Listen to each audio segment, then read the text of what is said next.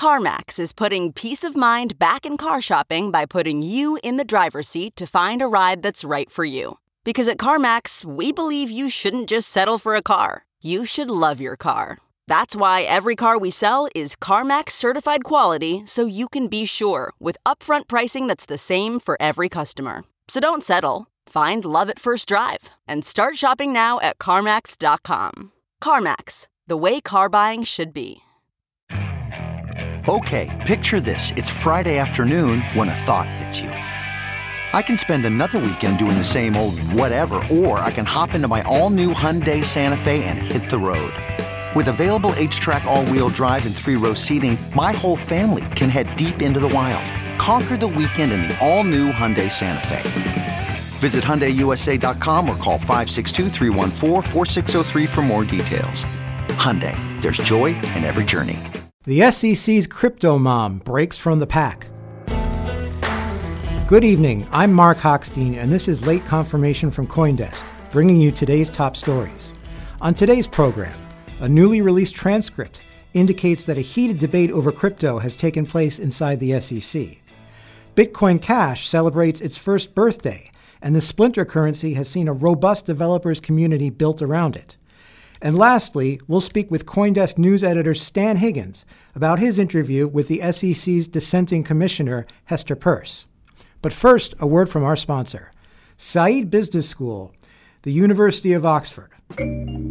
Master of Financial Technology online with the 10 week Oxford FinTech program interacting with an international cohort of business leaders and over 60 guest experts, you'll gain a practical introduction to key financial technologies and their business applications. For more information, check out oxfordexecfintech.com. Securities and Exchange Commission member Hester Peirce has earned the nickname Crypto Mom and legions of new Twitter followers after dissenting from the SEC's rejection of the Winklevoss brothers' proposed Bitcoin exchange traded fund. But in an interview with Coindesk, Peirce said she simply believes the regulators shouldn't stand in the way of innovations. She said, quote, I'm not taking a view whether Bitcoin is going to succeed or fail. I'm excited by the fact that people are thinking of new ways to do things. Unquote. You can read more from our interview with Peirce at Coindesk.com, and later in the program, I'll be talking to my colleague Stan Higgins about that interview as well.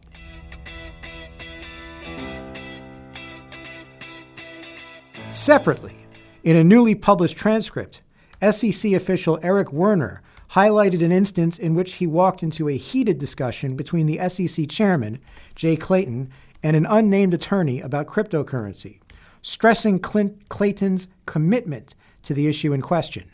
Werner said the discussion he walked into was around, quote, the legitimacy and viability of cryptocurrencies. As Clayton's SEC is among several U.S. regulatory bodies taking a leading role in overseeing the crypto industry, particularly around initial coin offerings, or ICOs, his attitude towards cryptocurrency is obviously essential to the industry. And Clayton has remarked publicly on the technology in the past.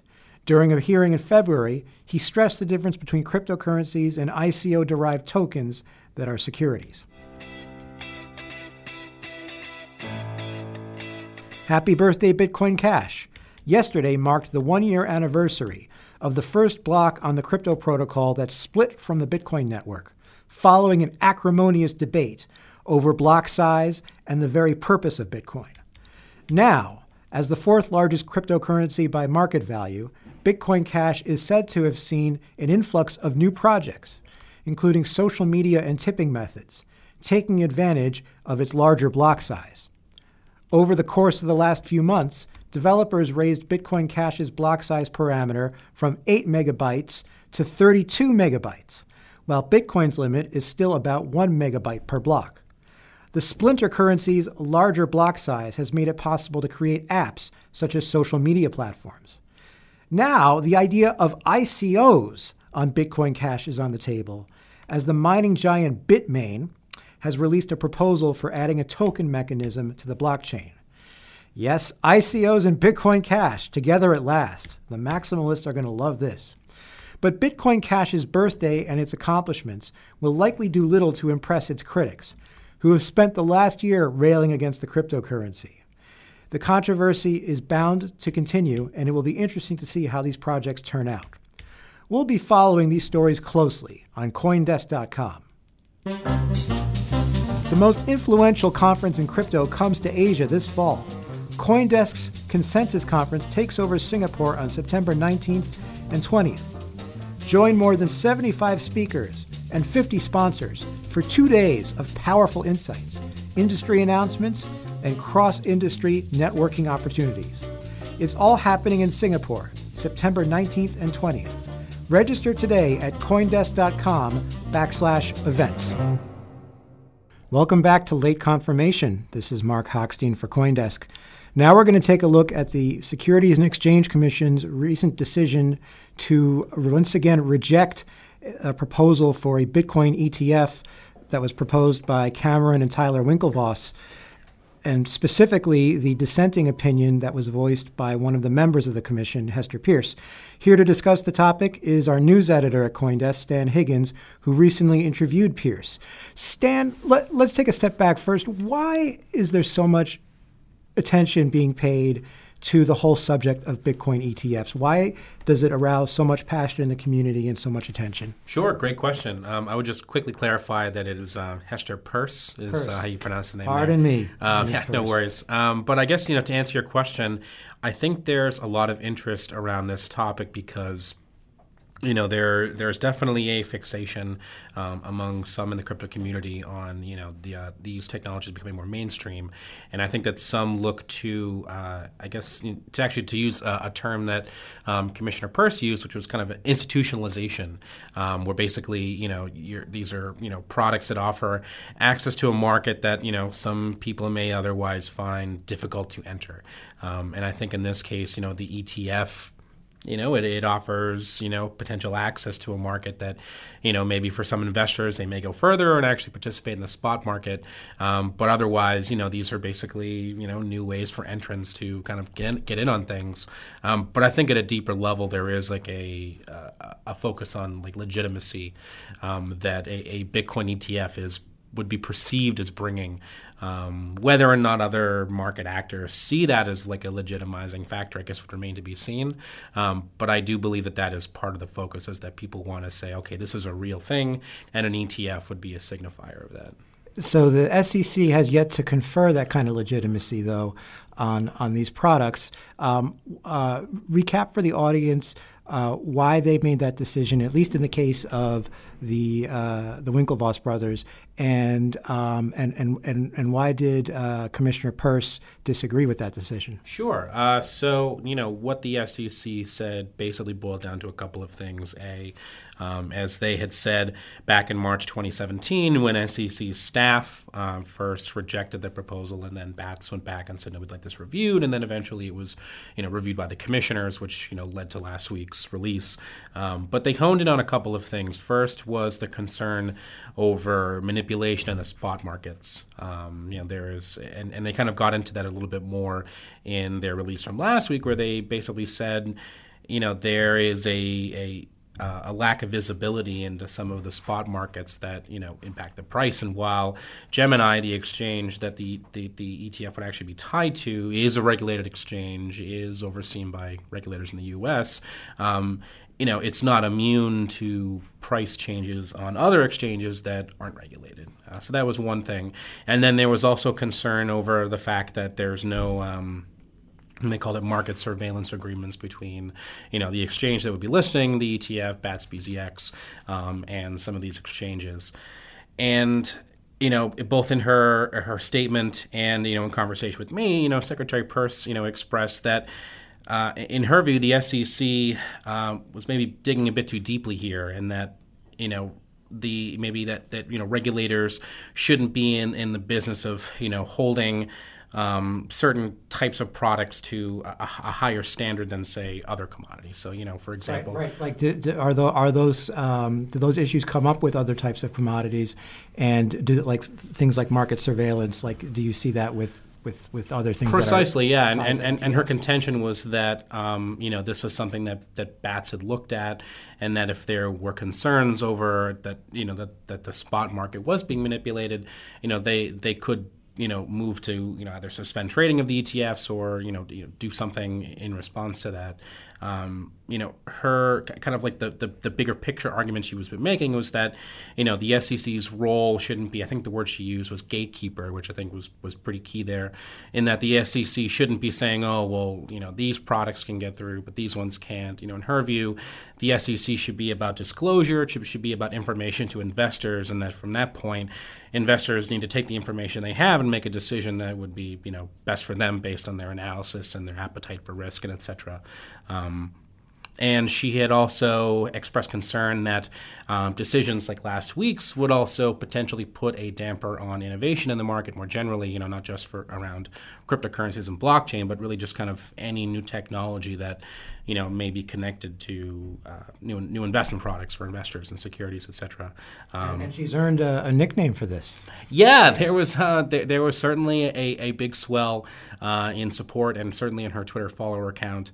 Um, you know, I think when I wrote my story the other night based on my interview with, with the commissioner, um, she was well north of 15,000 followers. When I think at the beginning of July, she was, you know, somewhere like above a thousand. Um, and it, it's definitely similar to um, what happened with uh, J. Christopher Giancarlo, the chairman of the CFTC, when after he had, you know, issued some you know, what were perceived to be supportive comments before Congress in February you know, he became known as Crypto Dad. So, um, but you know, in conversation, now Hester Peirce is Crypto Mom. I, I, I, guess that's what people are saying. Um, you know, and I and I, I brought this up to the commissioner, and you know, and she, you know, she commented that you know. In, in her remarks, she you know doesn't want to come across as that she is you know supporting Bitcoin or, or cryptocurrency or, or, or blockchain specifically, but just that she is you know excited and supportive of new technologies and that you know, that's just sort of her general position to how the SEC should conduct itself. And I think she also said that most of the people following her should not expect too many exciting things to come down the timeline, um, as she mainly tweets about, I think, what she characterized as boring regulatory things. So, you know, take that as you will. And speaking of boring regulatory things, since there's really only one, it seems like there's only one, uh, at least from this situation, a fairly sympathetic ear on the SEC Commission. Um, what is the prospect? Uh, what is the outlook for any future ETF, Bitcoin ETF proposal? Well, I, I think this was something that. Um, may not have fully wound up in my story, but it was something that the commissioner brought up is that you know there are different people in the SEC, both you know on the staff side and also you know on the kind of the commissioner staff, um, each with different viewpoints, each who you know have the ability to make you know certain decisions within their positions. Um, so whether or not, um, and, and I'm, I'm, if I'm not mistaken, yeah, I, I, may be wrong here, but I, I believe that the decision um, on the you know uh, VanEck uh, SolidX ETF is going to be a staff decision. Whether they're going to approve it, I think, is certainly a big question. Um, I think it could be argued that the concerns that were raised um, both by the staff last March and, and again by the commissioners last week in regards to the Winklevoss ETF, I, I think it remains to be seen whether those concerns have been addressed. And then, of course, I think it also it, all, it does also bear mentioning that you know, the U.S. government is conducting an investigation, um, as reported, um, by, into uh, potential market manipulation. So, to the extent that those concerns have been addressed and that the SEC would be more willing to kind of look past them in approving one of these products, I, I think certainly remains to be seen. Um, you just kind of kind of just have to wait and see on that one. We'll be watching that story as it develops. Stan Higgins, thanks so much for your time. Thank you so much. Late Confirmation is brought to you by the Said Business School at Oxford University, where you can now study fintech entirely online. The 10 week program gives you the tools you need to build the future of transactions and commerce. You'll explore emerging technologies that will disrupt marketplaces and financial services, and examine the state of the industry and plan disruptive entrepreneurial and intrapreneurial interventions. Throughout the program, you'll be exposed to key ideas, principles, and frameworks from the CEOs of leading startups, corporate leaders, and instructional leaders at the forefront of research in the space of future commerce and transactions. For more information, check out oxfordexecfintech.com. For more on today's stories, visit Coindesk.com.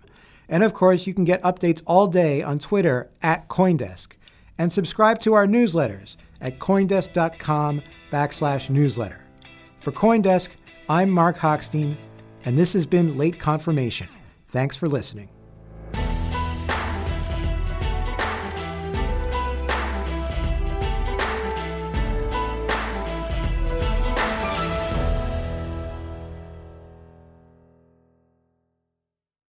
The Podglomerate, a sonic universe.